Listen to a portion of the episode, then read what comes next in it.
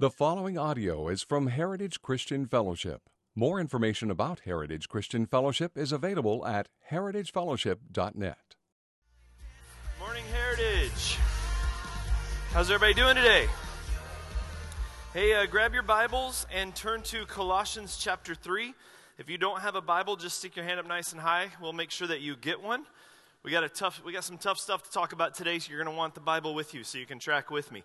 Um, hey, a couple of announcements. First of all, um, got a book to give away. You know that when we do this, we have rules. Um, God is all about grace. We are all about law. So we have rules here. The rules are what's rule number one? You have to read it. Rule number two? Pass it along. They don't get to collect on the shelves. So, this is, if you're looking for a podcast to read, let me highly recommend look up Pastor Eric Mason of Epiphany Fellowship in Philadelphia. Man, he will put fire in your soul for Jesus. Trust me.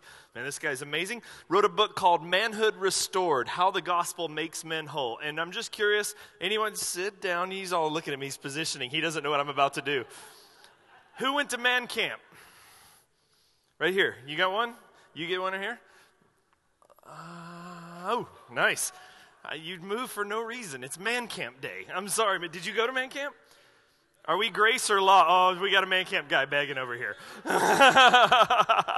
there you go, buddy. All right, there we go. Eric Mason, Epiphany Fellowship. Look him up. A um, couple of other announcements. Hey, high school missions trip. If your kids are interested in going with Pastor Jeremy and the gang down to Mexico, where we support the kids down in Carmen Serdán, there's an informational meeting right after this service. Make sure that you check that out. I believe it's in the coffee shop, I think. Yeah? Yes, in the coffee shop.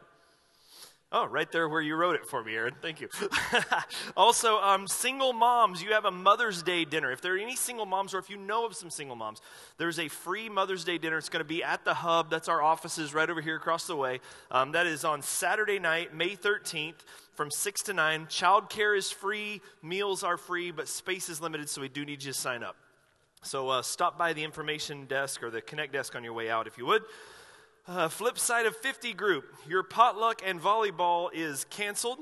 Um, you are having a Dutch lunch instead at Wild River Pizza and Brewing. So uh, that is today. So check out the bulletin for information, and that is all for today. So if you would grab your Bibles, Colossians chapter 3, and uh, we're going to read about some hard stuff. Uh, okay, I'm cheating today, just so you know. Um, we're supposed to be in the text part about parenting, which might explain there's a lot. It seems like we have a good turnout today. Did you drag your kids in here expecting this particular text? That's next week. I'm going out of order. It's Mother's Day next week. It just works. So we're going to do that. So we are skipping ahead, but I'm going to read the whole section, and it's a tricky one. But in honor of God's word, would you join me on your feet and let's read from Colossians 3, verses 18 through 4, verse 1. The Word of God says, Wives, submit to your husbands as is fitting in the Lord. And husbands, love your wives and do not be harsh with them. Children, obey your parents in everything, for this pleases the Lord. Fathers, do not provoke your children lest they become discouraged. Slaves, obey in everything those who are your earthly masters, not by way of eye service as people pleasers, but with sincerity of heart, fearing the Lord. Whatever you do, work heartily for the Lord, as for the Lord and not for men, knowing that from the Lord you shall receive the inheritance as your reward. You are serving the Lord Christ. For the wrongdoer will be paid back for the wrong he has done. There is no partiality. Masters, treat your slaves justly and fairly, knowing that you also have a master in heaven. This is the word of the Lord. Father, we just uh, come before you in a very difficult, tricky, um, historically complicated passage of Scripture, and we ask for your clarity. We ask for understanding. We ask for application. We ask, Lord, that your Spirit would just minister in this room, that you would awaken hearts and minds to you and affections for you, even in a text such as this. I pray, God, against anything that would, would seek to, to, to distract us from your word this morning. And may even our posture right now, even in a text like this, be indicative, Lord, of our hearts. That we would not seek to lord over your word to make it fit some paradigm we want it to. But Father, may we um, just trust you. And may your word lord over our lives. In Jesus' name we pray. And all God's people said, Amen. You may be seated. We're going to talk about slavery today. Um, there is no wisdom in pretending something bad doesn't exist. There's no wisdom in that. I don't know if you've ever been one of those people like you feel something hurting somewhere and you want to go to the doctor because you feel like something's wrong, but then you don't want to go to the doctor because you feel like something's wrong. You know what I mean?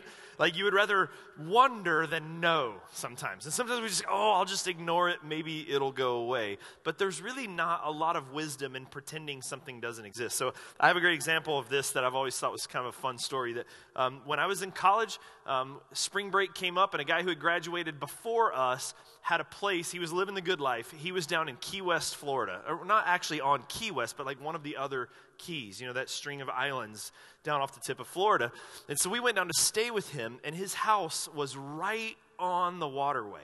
And I mean, it's almost like this stage. He would have green lawn with palm trees, all this stuff, and it went right up to a rock wall, and that just went straight down, and it was just ocean.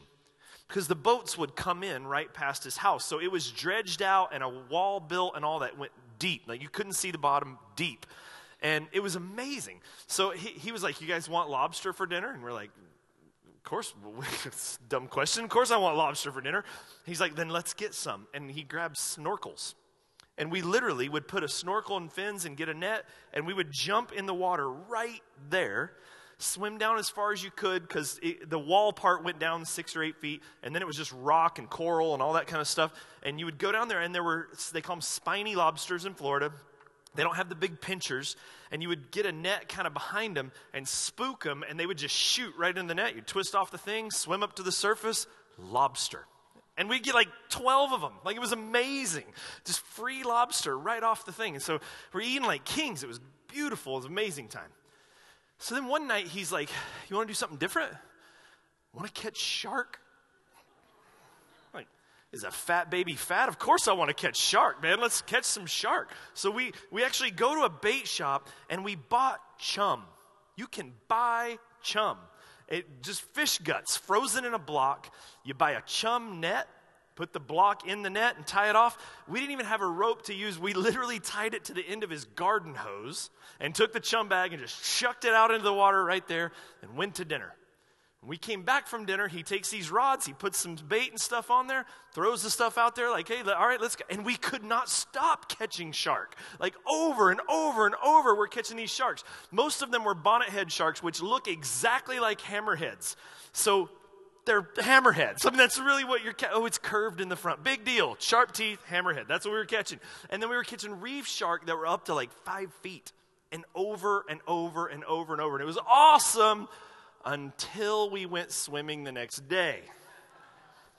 Because then all you're thinking about is what's down there, and you can't see nothing, and it just fades into blue. And you're in the water, and the only sound you hear in your head is what? Da da. That's right. Da da. World's scariest song, only two notes. Da da. That's all it was. And so we're swimming, and we're all nervous. We're like, okay, let's let's go get the lobster. And you get the stuff on, and you jump in, the bubbles are there, you just know there's a shark coming. You just see, you're just waiting to see that mouth come up, you know. You'd swim down, and we were way faster this time. Like, uh, don't see one, back up, and you just out of the water, boom, right onto the shore. Like that, that's how fast you're trying to get out of the water. And that's all we could think about was sharks. And the guy said to me, said to me, he said to us, he's like, guys, just calm down. Just forget that they're there. Forget about it. Just pretend they're not there. Don't worry about it. That's just dumb advice. That's just because me pretending sharks aren't down there doesn't change the fact that sharks are down there, right? I mean, lots of sharks were down there. So we know they're around. And his whole philosophy of wisdom was just pretend they're not there, it'll all go away. That's bad wisdom. That's a bad idea. Pretending they're not there doesn't mean they're not there, doesn't make them go away, does not change the reality that somewhere below us were sharks. Well, that can happen with the Bible too, especially in a text like this. There's things that are in the Bible that are difficult. Sometimes there's things in the Bible that we don't understand. Pretending they're not there doesn't make them go away, and doesn't help you understand or even know how to deal with them when things come up later. I experienced this growing up because I, I, grew up in a church that, in some ways, gave me a great biblical foundation for understanding the scriptures. In some ways, it left me grossly unprepared. And so, when I went off to college and there were texts that we had avoided forever, difficult texts, controversial texts, things like that, and my, all, my advice all along was, oh, God will work it out. Just trust God. That's what's written. That's what it says. We just trust God. And then you sort of ignore and don't understand these things. And then I went to college and I was faced with questions I didn't have answers to. And so I took an ethics class right away at North Carolina State University, and the professor there, um, it's ethics, so things are going to come up. And he had a document prepared that he would readily and regularly give out to anyone that he met that was a Christian. And this document, it was really about five pages long, typed, prepared. I mean, he had it ready to go all the time. Was all the issues he had with Christianity, all the reasons that he couldn't believe the Bible, just different things that were listed in there. And one of the primary, one of the first ones that you would come to, and it came up over and over and over going through the text, was the issue of slavery. He said, I, I cannot follow a faith or a religion whose foundational document endorses slavery. This is what he said. I didn't, I didn't have a whole lot of answers for that. And, and this is common. It's not just what that professor will do. There are a lot of people that will take one thing in the Bible, they'll take one thing out of context sometimes, and they'll say, This is the foundation upon which I'm building all the reasons that I'm not going to follow Jesus. And it'll be slavery. The Bible endorses slavery, it promotes slavery. It's wrong. We all know it's wrong. We've all advanced long enough in society. We all know that it's wrong. So, because of slavery, and then they build around that framework, and then all the hypocrites and all the la, la, la, other issues that Christians have had over the years. But they'll take sometimes that one thing and they'll kind of champion that thing. This professor, his or one of his, was slavery. So, we're going to face it kind of head on today. We're going to talk a little bit about the reality of how the Bible addresses slavery, and it, it's a difficult topic. So, so let's not act like it's not there, okay? So here's some realities that we have to admit. Um, I'm going to I'm going to read off a few things to you that are in the Bible concerning slavery, or that aren't in the Bible concerning slavery, that you cannot argue with if people throw them out at you, okay? The first one is this Nowhere in the Bible is there a verse that condemns slavery. It doesn't exist. So you can go all through the scriptures you want. You can try to build the whole, this is why slavery's gone in the first place because of the Bible. But if you're looking for a verse to point to to say, see, look, God is against slavery, it's not in the Bible. It's not there. Second, humans are considered property in some places in the scripture. They are. Exodus 12, Exodus 21, Leviticus 22, other places. Humans are considered property in places. Uh, third, foreign slaves in Israel were never given their year of release. So we'll get to this again in a moment, but there was a particular year that would come up in the Jewish calendar where if you had slaves, God commanded that they be released. It never happened. Never happened. Um, slaves were used to produce children for infertile owners. There's stories of it in the Bible where if you were a slave owner and you couldn't have a child or your wife wasn't able to have a child, you could grab the slave that you had there, or they would grab the slave they had there, and they would use that. And that was even used in certain lineages that are presented in the Bible amongst people who are examples of faith, even. Um, engaged slaves, if raped, were paid off. Now, here's, here's why this is significant. If a slave was engaged to someone else and she was raped, the compensation or dealing with that injustice that had happened to the slave is that the slave who was raped and her fiance would be paid off a certain monetary amount uh, by the person who had committed this act. Now, you go, well, see, they're standing up for them. Well, except for the fact that when you realize if the exact same thing happened to a freed couple in the scriptures, they were killed. Slaves only paid off. That's in the Bible. Um, slave owners are permitted to beat their slaves as long as the slave survives. There's text about that in the scriptures. And biblical legislation contains inequality on value placed on slaves in comparison to freedmen's lives. That's all in the Bible. So if anyone ever comes to you and they want to talk about the issue of slavery and the things that are in Scripture, and they want to bring some of those things up, and your answer is, uh uh, no, it's not. Yes, Yes, it is. Now, The problem with this, and the, the reason that people even cling to, especially in our day, in our context, um, the, the issue of slavery as one of the reasons they don't want to follow Jesus, is because when we think of slavery, we go instantly to European colonialism. That's instantly what we think of when we think of slavery. So That's the context that we're most familiar with. That's what, in many ways, our country was even built on. So we think of Europeans shoving Africans in the bottom of a boat, doing they call the middle passage, taking them across the ocean in terrible conditions, making them work in tobacco fields, making them work in cotton fields, beating them, sometimes downright killing them. That's what we tend to think of with regards to slavery. Um, we understand slavery based on our experience, and, and I guess you would say to a lesser extent, though connected, um, England's experience as well, because that's kind of where America came from and the colonialism that all happened there.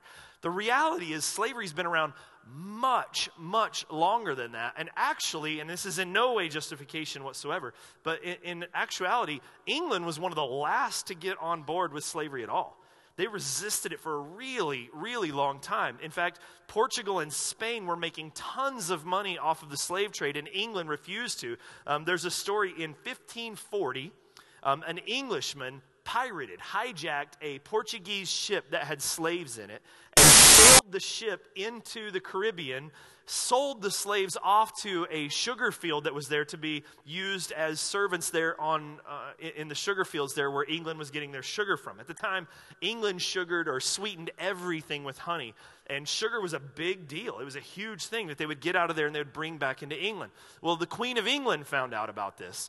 And when she heard what had happened by English people, she, and these are her words, I promise you, not mine, she said, That's what those Catholics do, not us. And by Catholics, she meant the Italians or the Portuguese at the time who were already doing that. She was furious that English people had become involved in the slave trade. But over time, this whole idea of, and it was primarily slavery with regards to European colonialism, was originally an issue of sugar, not tobacco and not cotton. And so they, over time, they were using even Irishmen to come in and do the labor in these fields. Problem is, Irish people are like ultra white, ultra white, and were almost spontaneously combusting in the fields, frankly, when they were there working. Like it just was not working out, and they were not doing well. And over time, England began to look around at what some of the other countries were doing. They saw the work ethic of the Africans, they saw the climate similarities, and all those sorts of things. And eventually, they got on board. And it started with America actually in 1619 in a place called Jamestown. You guys know this. It was a swampy, mosquito infested, hell on earth kind of a place, just a dank place no slavery, and then one day, another pirate ship, interestingly enough, comes in. It was in 1619. A pirate ship came in. They were starving, and they had 20 slaves on the ship. And they pitched it to the people of Jamestown, and they traded 20 slaves for food, and slavery was introduced to the U.S. And the horrors that took place after that are undeniable, totally documented, inarguable, unjustifiable wrong, evil, wickedness that took place in our country against a specific, uh, mostly a specific race of people, though there were Chinese slaves as well and some other smaller ethnicities, but primarily African Americans that experienced absolute horrors. And the honest truth that we have to admit is that this book that you're holding in your hand and we are studying today was used to do that. People used these books and they used the text, even like what we're studying today, as justification to continue to do what they did. There's no denying that. We can argue it all we want. Historically true.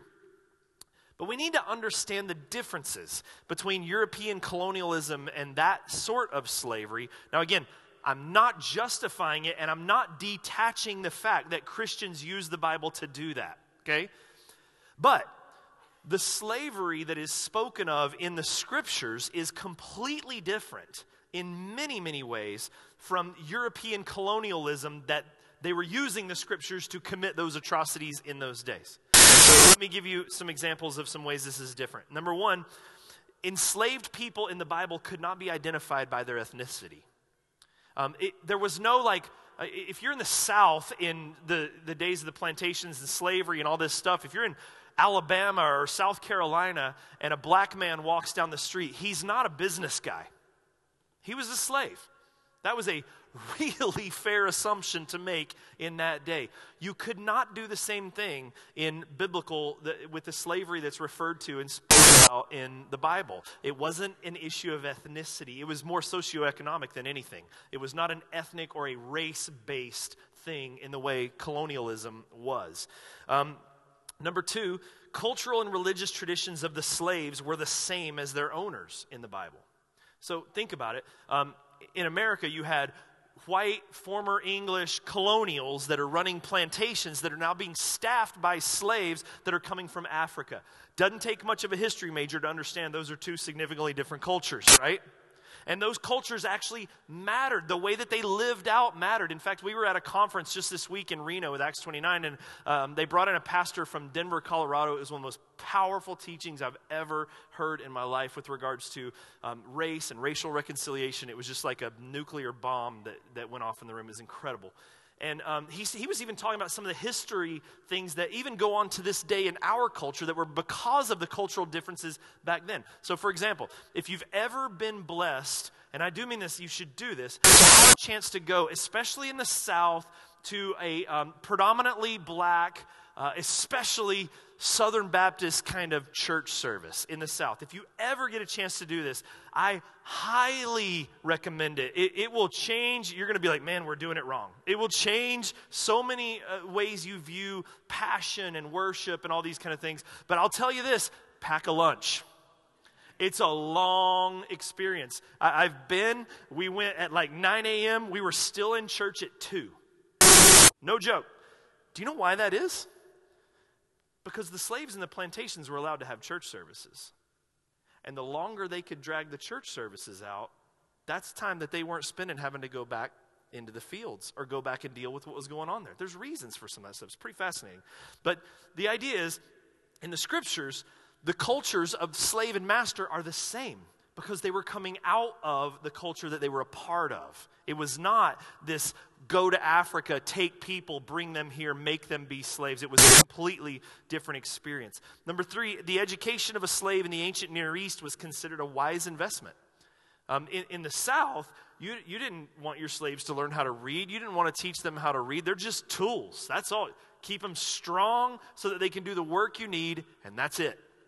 But in these days, in the biblical models of slavery, it was considered a wise investment to educate your slave. That's why men like Daniel and Joseph are in the Bible and are able to elevate themselves to where they become number two in the entire nation that they're a part of. Because men recognize their talents, men recognize their abilities, and they actually invested in them.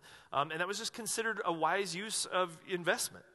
Um, number four, ancient, ancient owners did not view their slaves paternalistically. So let me explain that. Much of slavery in America actually lasted as long as it did because of a sinful and very prejudicial paternalistic view towards African Americans. And, and it, would, it would be like this We have to just leave them here. If we don't take care of them, they can't take care of themselves. And it was this really condemning, condescending. We know what's best for them. Even as slaves, we, we have to take care of them. That actually predominant or became very predominant in the slave trade, and it extended the slave trade to some degree because blacks were viewed as people who had so little ability to take care of themselves eh, because they were viewed as like animals or property. That's not the case in biblical examples of slavery. There is never anywhere in Scripture this paternalistic, we know better than them, we will control them, and it's actually in their best interest that we do. You never see any of that in the Bible. Um, number five, in Near East people, in the Near East, people often sold themselves into slavery because of debt.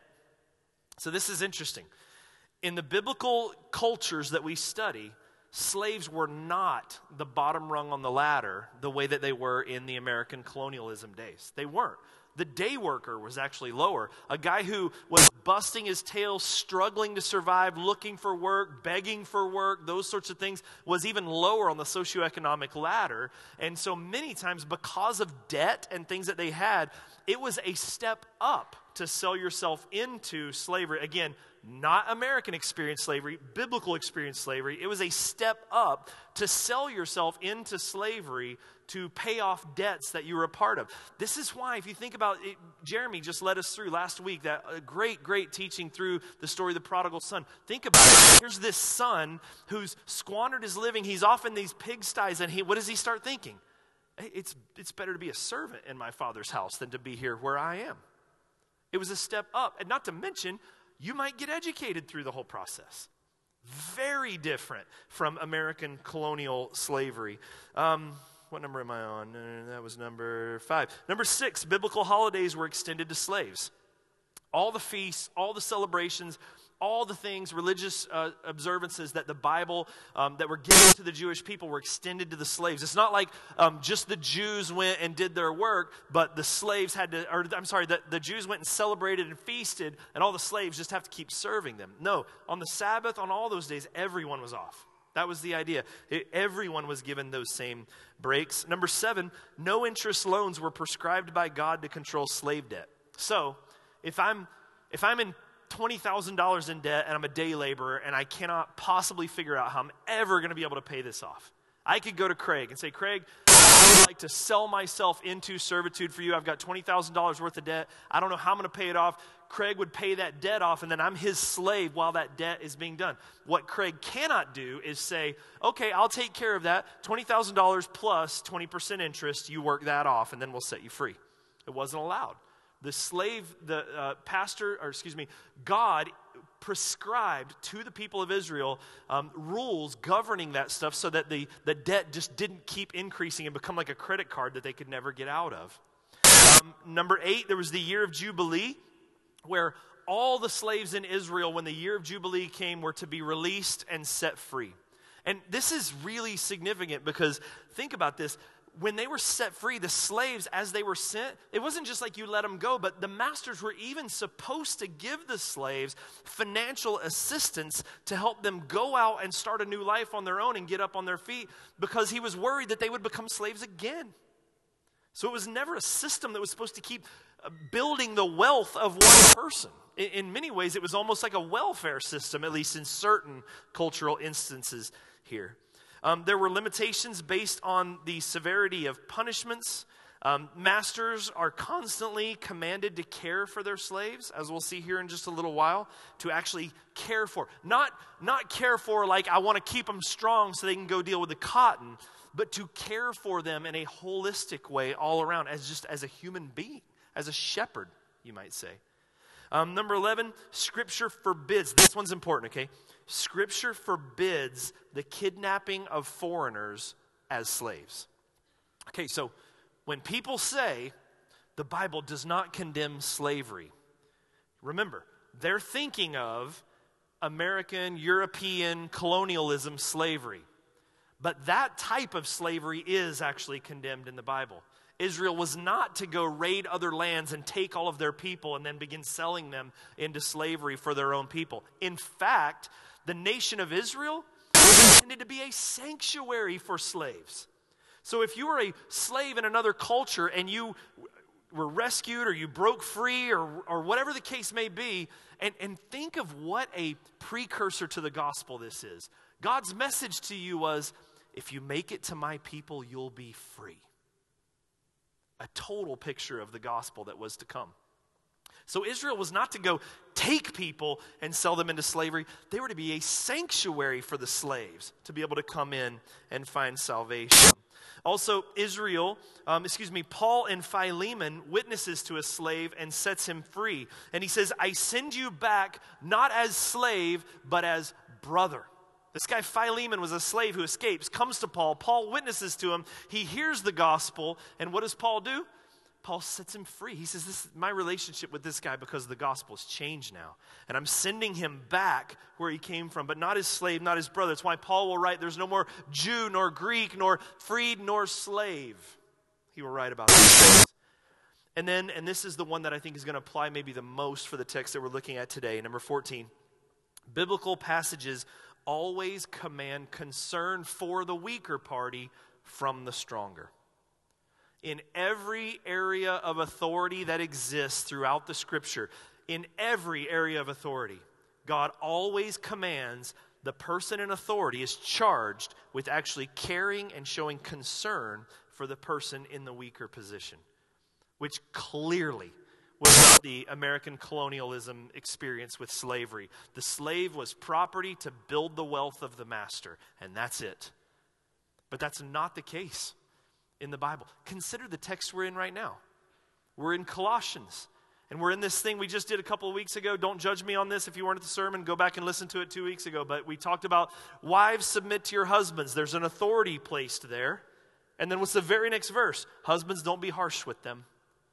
And then as you'll see next week, parents, children, obey your parents. There's authority that's granted there.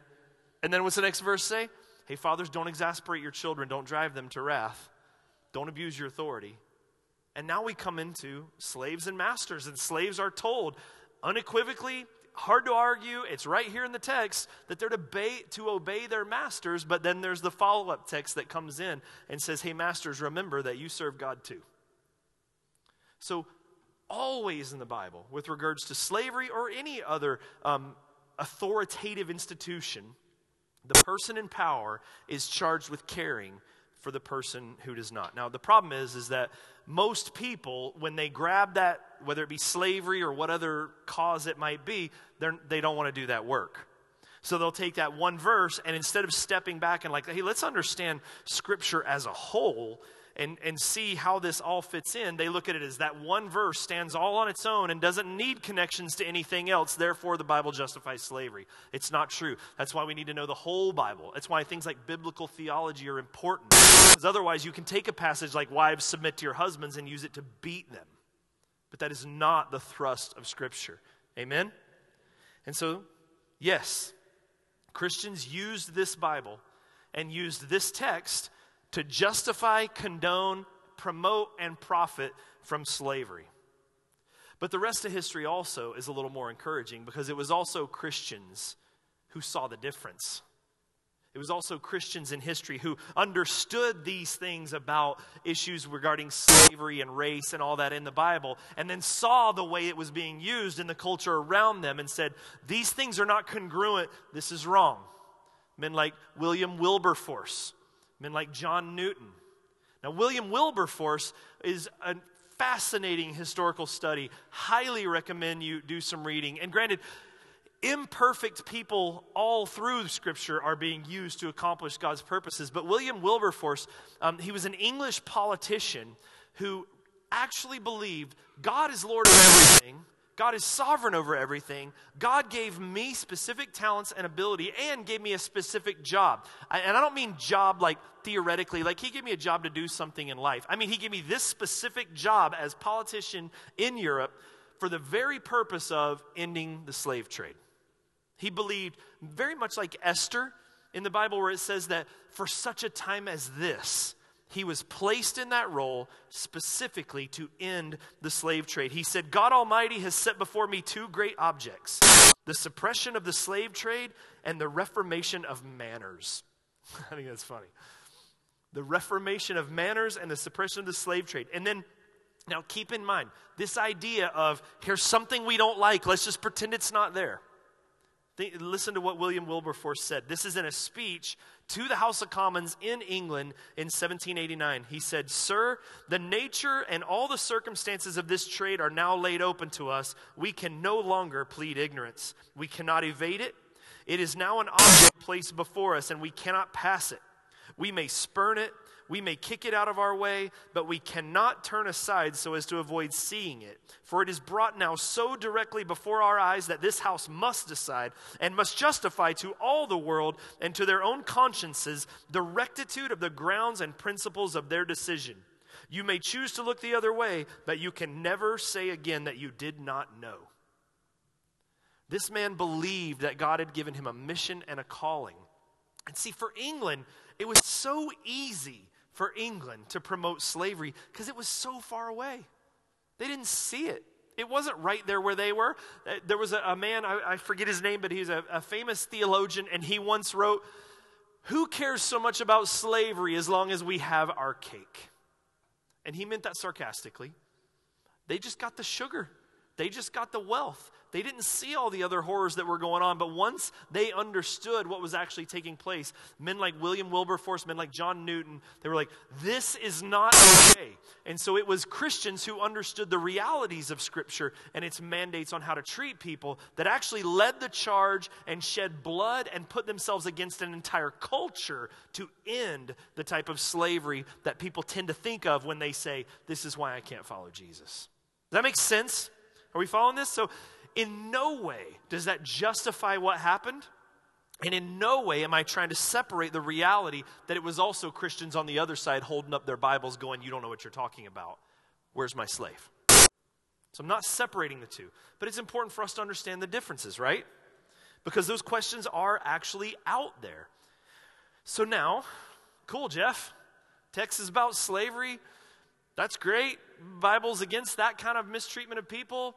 And slavery is illegal now, thanks to men like Will, William Wilberforce and all that kind of stuff. So, what do we do with this? Well, first and foremost, and, and this is somewhat of a disclaimer because the implications of this text would not apply um, directly to this scenario. Let me just say this. Don't think for a second that slavery is gone. Like, don't think for a second that slavery doesn't still exist. Everything from undocumented immigrant workers to the sex trade Slavery exists, it still exists. And so we as Christians should maintain the same type of drive that men like William Wilberforce had that said this is not okay. Amen? But for the rest of us, if you're not in a place where you're dealing with sex trafficking, you're not in a place where, you know, with any of those kind of things, um, I guess we can just call it a sermon and go home, right, Jeff? Well, no, not so much. The context of this text, if I can remind you, is the lordship and the supremacy of Jesus Christ. In Colossians, Paul has been building the case the whole time. It's the whole point. The, prim, the supremacy of Jesus. This city, Colossae, is a trade crossroad. There are all sorts of gods, all sorts of religious beliefs, all sorts of cultures, all sorts of backgrounds, and beliefs are mixing together. Remember, it was called syncretism. All these beliefs are getting pulled together, and Paul is elevating Jesus Christ above them all and saying, This is God. He is above all things. He is before all things. He is preeminent. He created all things. All things exist for him. He holds all things together. He is Lord over everything. And so, if you believe that, church, do you believe that? You're answering that cautiously because you know I'm setting you up. Let me try that again. Church, do you believe that? If you believe that Jesus is Lord over all, then what you have to stop once in a while and remember is that Jesus is Lord over all. All. Marriages, parenting, children relationships, workers, co workers, slaves, masters, there is no area of our life that God is not supreme and rules over. And you can pretend that He's not. You can go, I just won't think about that. It's not really there. But He's there. He is Lord. He does rule and He does reign. And if we do believe that, Christian, then our understanding of these things, of the Lordship of Jesus, has to apply to every single area of our life. There's a theologian named Stephen Barton, and in his book on biblical hermeneutics, and hermeneutics is just the, the study of Scripture, how we understand, interpret Scripture. The, in his book on this, he says this, and this is a great quote, lean in on this one. The primary place of moral formation and social duty is not inside the temple, but outside of it. Hear that again. The primary place of moral formation and social duty is not inside the temple, but outside of it. In other words, you could say, as important as what we do on a Sunday morning in here is, more important is what happens outside the walls of this church than inside. You can make that case. Now, granted, God commands the gathering together of believers in worship. And the primary thing that we do here when we gather together is we are worshiping and exalting God and spreading the gospel through that. Those things are commanded and they're important. Amen? But there's more that happens here too. We, we've always used the example here, if you've been around Heritage for a while, you've probably heard this. We've always used the example of a huddle. It's why we even call our community groups huddle groups. And the idea is this What we're doing right now is a huddle. It's not the game, we're doing the huddle. I mean, think about it in terms of a basketball game. Game's going on, it's playoffs right now. There's going to be games today. So you're going to watch the game on TV. At some point, coach calls timeout, and everybody comes together and they huddle up. And think about what is it that happens? Coach gets out the playbook. He gives instruction to the players. Sometimes the instruction is super encouraging. Oh, the Lord is my shepherd.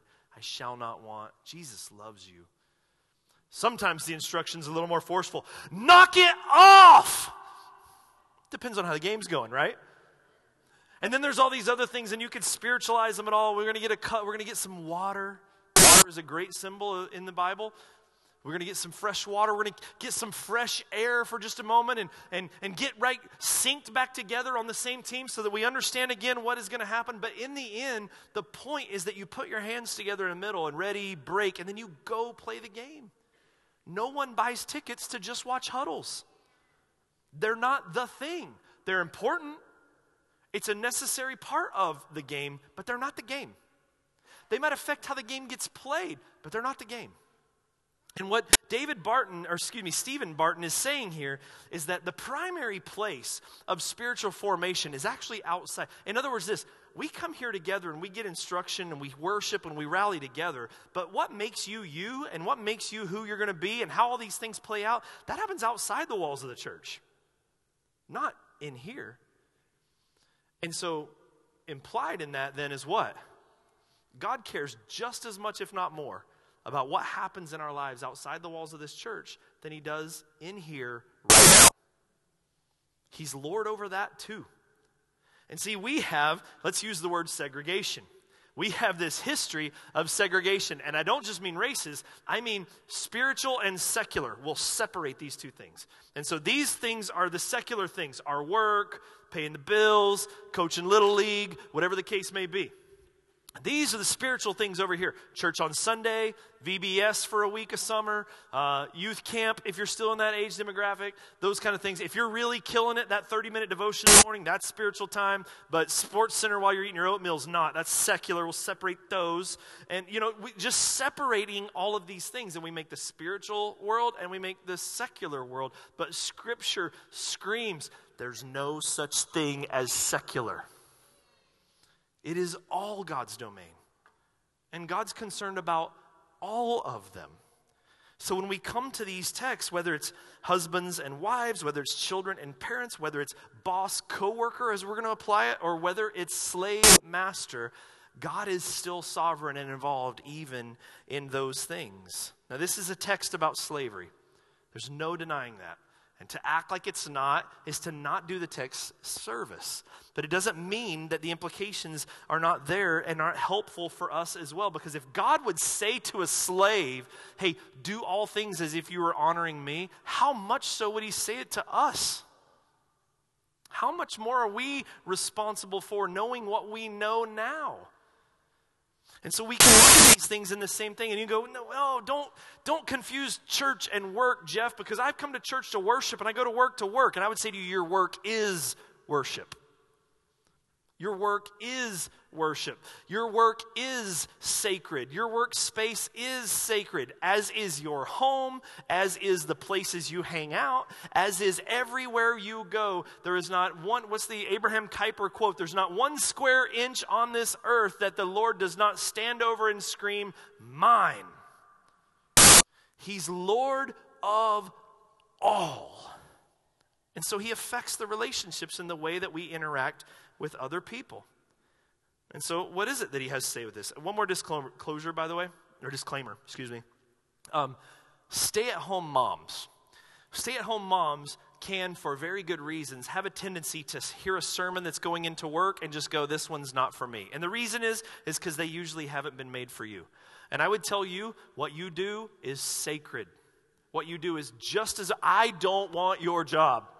I sometimes look forward to going to work because I don't want your job.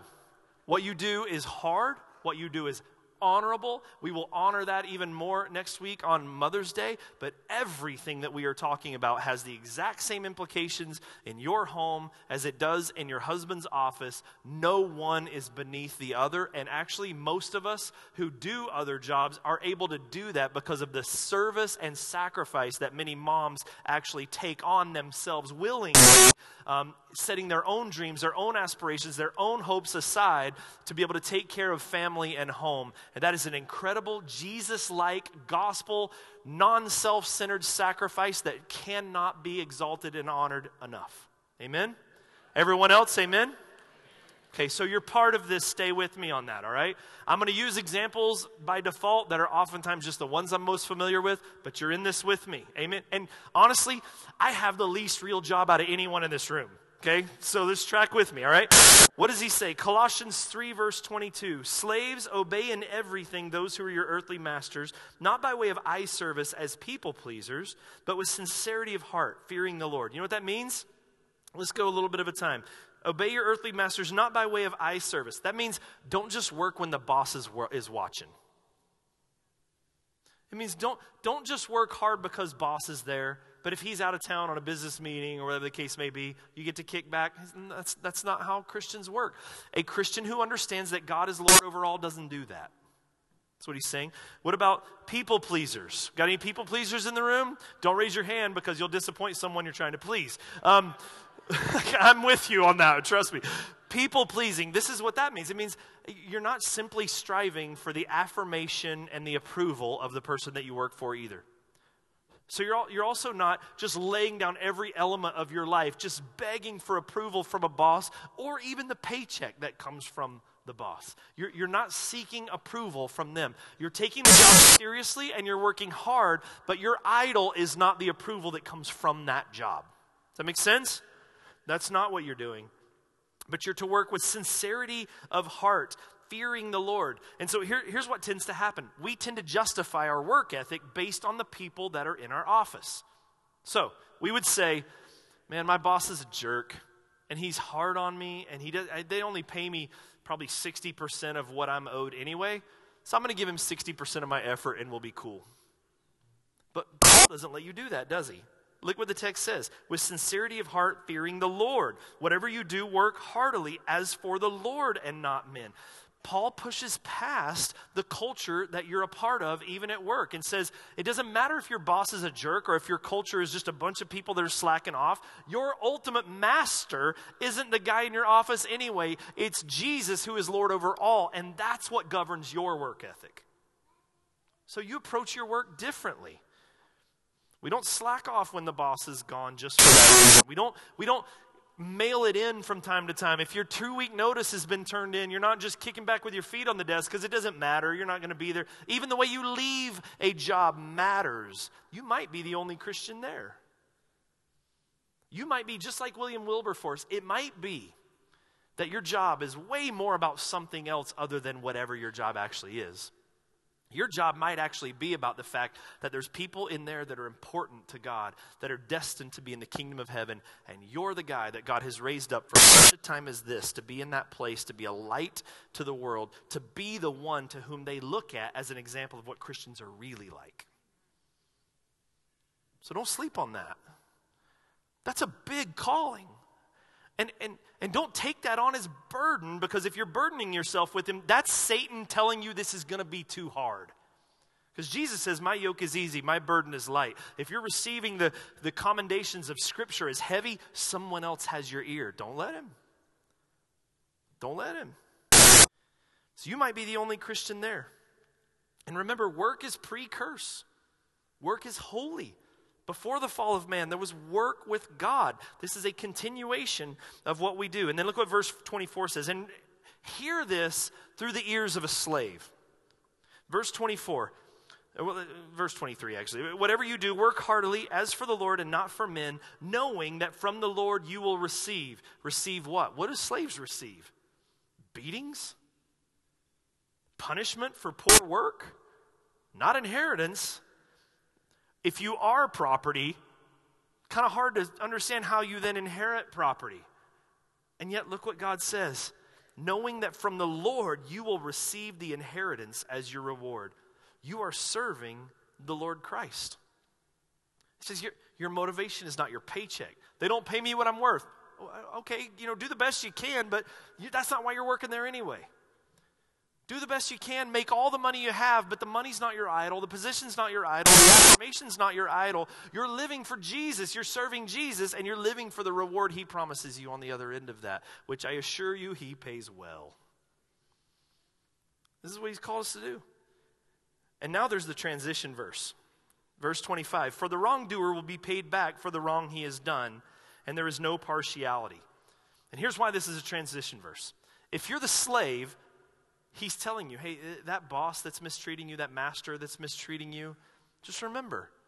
Because in the tendency, if I work hard, no matter what kind of guy he is, he's just going to keep getting away with it. And God's like, no, he's not. I'm here. But he doesn't believe in you. Tell him good luck with that. But I'm still here. And I'm still just. And I will repay. That's what the slave hears. Here's why it's transition there's a flip side of it. Hey, all you bosses, managers, supervisors, masters, if you will, in the room. Verse 25 says, For the wrong will be paid back for the wrong he has done, and there is no partiality.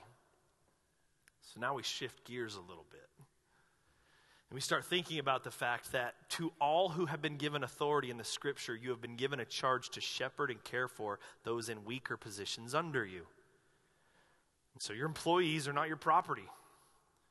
The people that work under you do not exist to promote you. The people that work under you are not means to an end for you.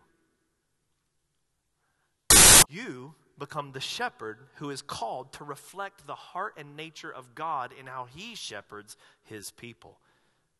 And then, if you understand the reality of even how God treats slavery, it has massive implications on how you should act at work as bosses, right? That we care for them, that we nurture, we support, we look out for. We don't domineer.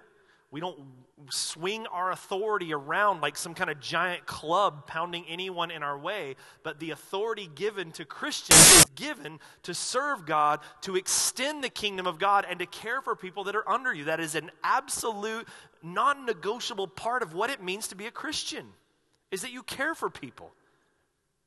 And you, like William Wilberforce, go, I am here for such a time as this, and I have been given people. I have been given a flock. You know, Jeff, it's not church, it's work. It's all church. You are the church. We're in a gym. So you go to work and you have a flock around you that God has called you to care for. Now, you still are a businessman who, it, you know, sometimes employees get fired. It doesn't mean that we put up with abuse on either end unnecessarily, but even in the way you let people go, you can still be a witness to Jesus. Even in the way you handle those different, different uh, difficult situations, you can show that you're trying to care for someone and love someone and make sure that they're still doing well, all while also protecting your business as well. You can do that. You can have both. But the way, and this is important, the way that you wield your authority over people who are under you, especially unbelievers, will to some degree help them form an understanding of what God or at least what Christians are like. And, and someone might be on your staff or, or, or, on your team or a coworker or whatever the case may be who knows nothing about Christianity. They may be that guy that grabs that slavery pole and says, This is my issue. And they have no understanding about the reality of Christianity. But everyone in our culture knows enough about Christianity to know that if you're following Jesus, you're not supposed to be a jerk. They know that. And so to lead your business in such a way that does that, it, it is a it, you are cutting off the legs of our representation to people out from under us. Like you're, you're, you're killing us. Like, don't do that. Your job is not the ultimate end. The ultimate end is the kingdom of God, not the kingdom of you. And so we want to use our authority and use our and use our businesses and use all those things that God has gifted us with to promote the holiness and the grace and the goodness and the person of God. And so even you as a leader, you are shepherding the people that you have in such a way that you are trying to bring the character of God into an actual visible tangible manifestation right in front of them. You are, if you will, trying to mimic God for the people around you that they then might see past you to the real thing. That's what I'm going to do. This is what we're called to do. And again, understand the trend in the text, lest you think I'm just making this up. Wives, submit to your husbands. Husbands, do not be harsh with them. Love them Love them as Christ loved the church, he'll go on to say. Children, obey your parents. Parents, don't provoke them to wrath. Come in with your authority, just making your, your kids are not your slaves. They're actually my kids. And you read the teachings of Jesus and you see he actually cares about them quite a bit. Masters, or slaves, excuse me, or workers in our current context. Workers. Hey, work hard and heartily, not, uh, not Eeyore, Tigger. All right? Although he kind of makes a mess of things. So, like, Tigger slash Pooh slash different cartoon altogether. Just not Eeyore. Like, heartily. You should, you got to be the, we say this and we've heard this all the time. I hope you have, but it's true. You should be the best employee the company has. But I don't get paid enough. Heaven's coming. Your driveway will be gold. Chill out. But for now, you serve the kingdom of God, not them. They don't even know they're pawns in the game. So have fun with it.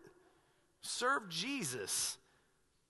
And be the, you're, you're teaching people who don't want to hear about Jesus about Jesus all the time.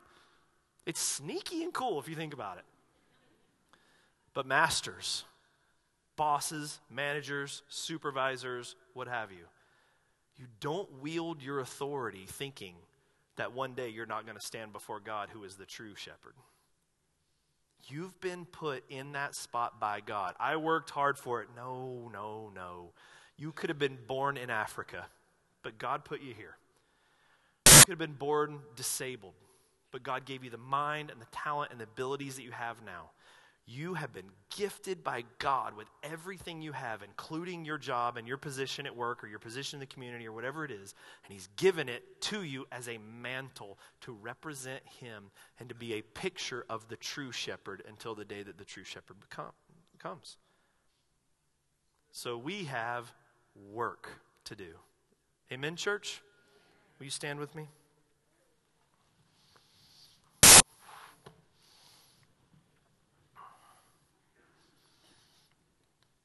Father, I pray that you would just by your grace and by your spirit empower all of us to fulfill the roles that you've created us to fill. Whatever they are, I pray, God, you by your spirit would empower us to reflect you in every area of life. And, and to remember that we stand under you in every area of life. But Lord, may that not be a burden. find Satan that wants to whisper into people's ears, He's watching, He's watching. But Lord, instead, may we realize the beauty and blessing that God, our adopted Father, Heavenly Father, and Creator of heaven and earth, is for us and with us. That is a gift. And so, Lord, help us to be like Dad. Help us to reflect you in everything we do and everywhere we go. And I pray specifically as people go to work, wherever that may be, may they understand who they are, who you are, and who the people around them are. May you empower them to work tirelessly and joyfully. May they understand that they do serve you, not whatever job that they're at, and may that bring them fulfillment and joy to know that they're part of the kingdom of God. And I pray, Lord, that their testimonies would witness to people and just display your goodness and your grace and your grandeur so that the kingdom might be established, that the kingdom might be expanded. So, will you bless our work as we work for you in whatever area that we are in. So we just thank you, Lord, for this day of rest, for those who, who have that. And I pray, God, that now as we leave this place, please, Lord, don't let this just be a sermon that we then forget and go about our lives. May we again remember the primary place of these changes is outside these walls. So may your spirit go with us, and may we take the gospel as well. In Jesus' name. And all God's people said, Amen. I love you guys. We'll see you Wednesday night, 630.